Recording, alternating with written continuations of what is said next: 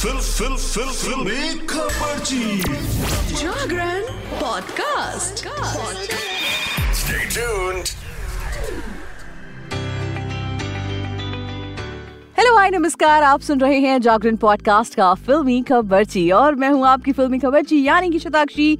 आपके लिए लेकर हाजिर हूँ एंटरटेनमेंट की दुनिया की कुछ चटपटी खबरें और कुछ गर्मा गर्म गॉसिप्स सबसे पहली खबर। ऑब्वियसली हर रोज आपके लिए ना मैं बिग बॉस के पिटारे से कुछ ना कुछ गॉसिप लेकर आती हूँ। आज फिर से लेकर आई हूँ।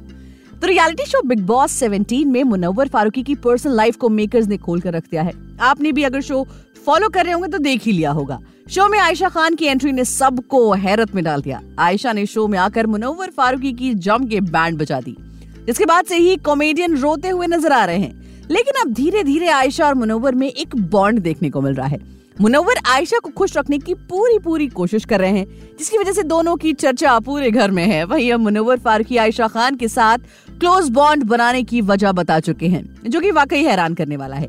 दरअसल बिग बॉस सत्रह में जब आयशा खान आई थी, तब उन्होंने मुनव्वर फारूकी की बहुत क्लास लगाई थी।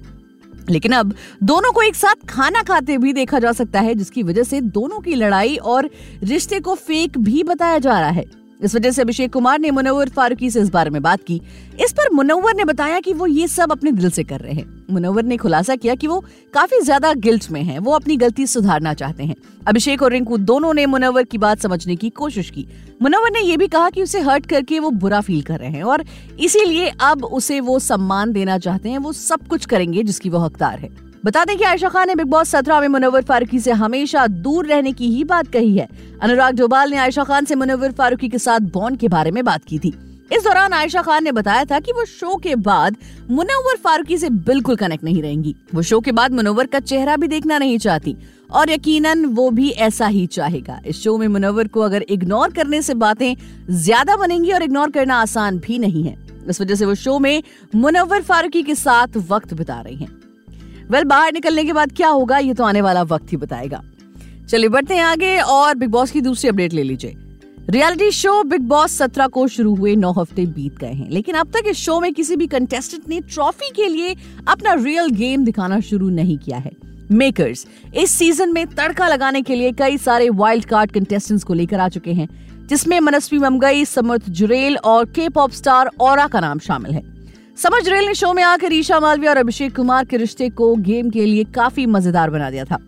लेकिन अब फैंस इन तीनों के लव ट्रायंगल से बोर हो चुके हैं। ऐसे में मेकर्स शो में कुछ नया तड़का लगाने का सोच रहे हैं। और ऐसा दावा किया जा रहा है कि शो में नई एंट्री होगी मनीषा रानी की। मनीषा रानी को आप सब जानते हैं बिग बॉस के बाद से। Manisha Rani Bigg Boss O T two में नज़र आई थी। वो सीज़न सत्रह में भी बतौर गेस्ट नज़र आ चुकी हैं। लेकिन अब दावा ये किया जा रहा है कि वो वाइल्ड कार्ड एंट्री ले सकती हैं। अब टेली टक्कर की एक रिपोर्ट की माने तो मेकर्स ने मनीषा रानी को शो के लिए अप्रोच किया है। ऐसे में वो इस सीज़न में भी आ सकती हैं। यानी कि फुल टू एंटरटेनमेंट होने वाला है अगर मनीषा इस शो में आ गई तो। चलिए, बढ़ते हैं आगे और बात कर लेते हैं विन डीजल की, जिन पर यौन उत्पीड़न का आरोप लगा है। Fast and Furious star Vin Diesel पर मुसीबतों के बादल अब घेरते हुए नज़र आने लगे हैं।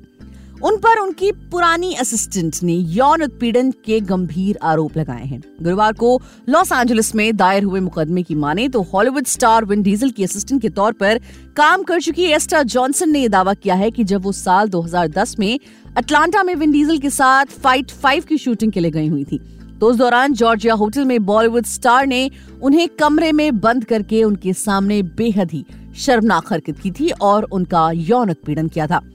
असिस्टेंट एस्टर जॉनसन ने दावा किया कि साल 2010 में Fast and Furious film series actor ने उन्हें होटल की दीवार से सटाकर खड़ा किया था और उनके सामने ही वो मास्टरबीट करने लगे थे।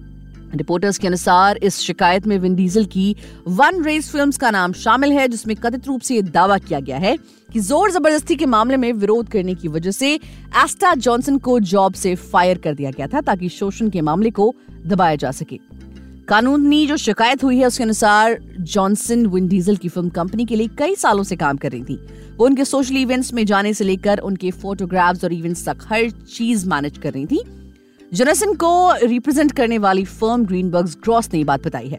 बढ़ते हैं आगे और बात कर लेते हैं डंकी की।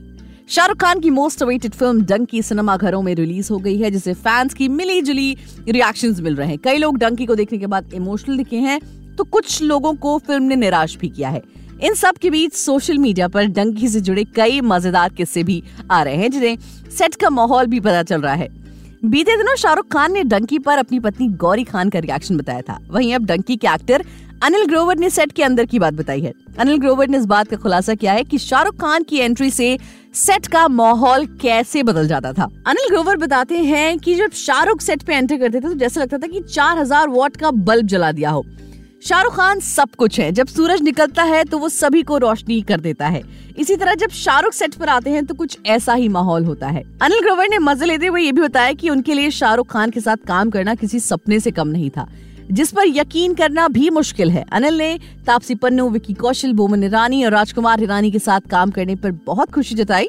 चले बढ़ते हैं आगे और बात कर लेते हैं उस फ़िल्म की जो आज रिलीज़ हुई है। जी हाँ बहुत दिनों से डंकी वर्सेस सलार की डिबेट चल रही थी, जो कि शायद अब खत्म हो सकती है, क्योंकि आज सलार रिलीज़ हो गई और कल, बीते हुए कल में डंकी रिलीज़ हुई थी।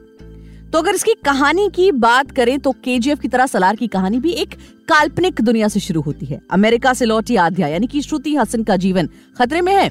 आध्या भागकर एक महिला के घर में जाकर छुप जाती हैं, और वो महिला, वो औरत, यानी कि प्रभास की माँ होती है। अब प्रभास, यानी कि देवा उसे उन गुंडों से बचाता है। धीरे धीरे आद्या को देवा और उसकी फैमिली की सच्चाई पता चलती है। कहानी सेकंड हाफ़ में खानसार की दुनिया में जाती है। खानसार एक ऐसी जगह जहाँ के लोग एक अलग दुनिया बनाकर रहते हैं। वो अपने आप को देश का हिस्सा नहीं मानते। उनकी खुद की आर्मी होती है। अंग्रेज़ भी उनके सामने घुटने टेक देते हैं। आज़ादी के बाद वहाँ पर राजा का ही शासन हो जाता है। राजा के मरने के बाद सिंहासन की लड़ाई शुरू होती है। राजमन्नार, यानी कि जगपति बाबू छलकपत से राजा बन जाता है। वो इसके लिए प्रतिद्वंदियों की पूरी बस्ती को मरवा देता है। हालाँकि इसमें से कुछ लोग बच जाते हैं।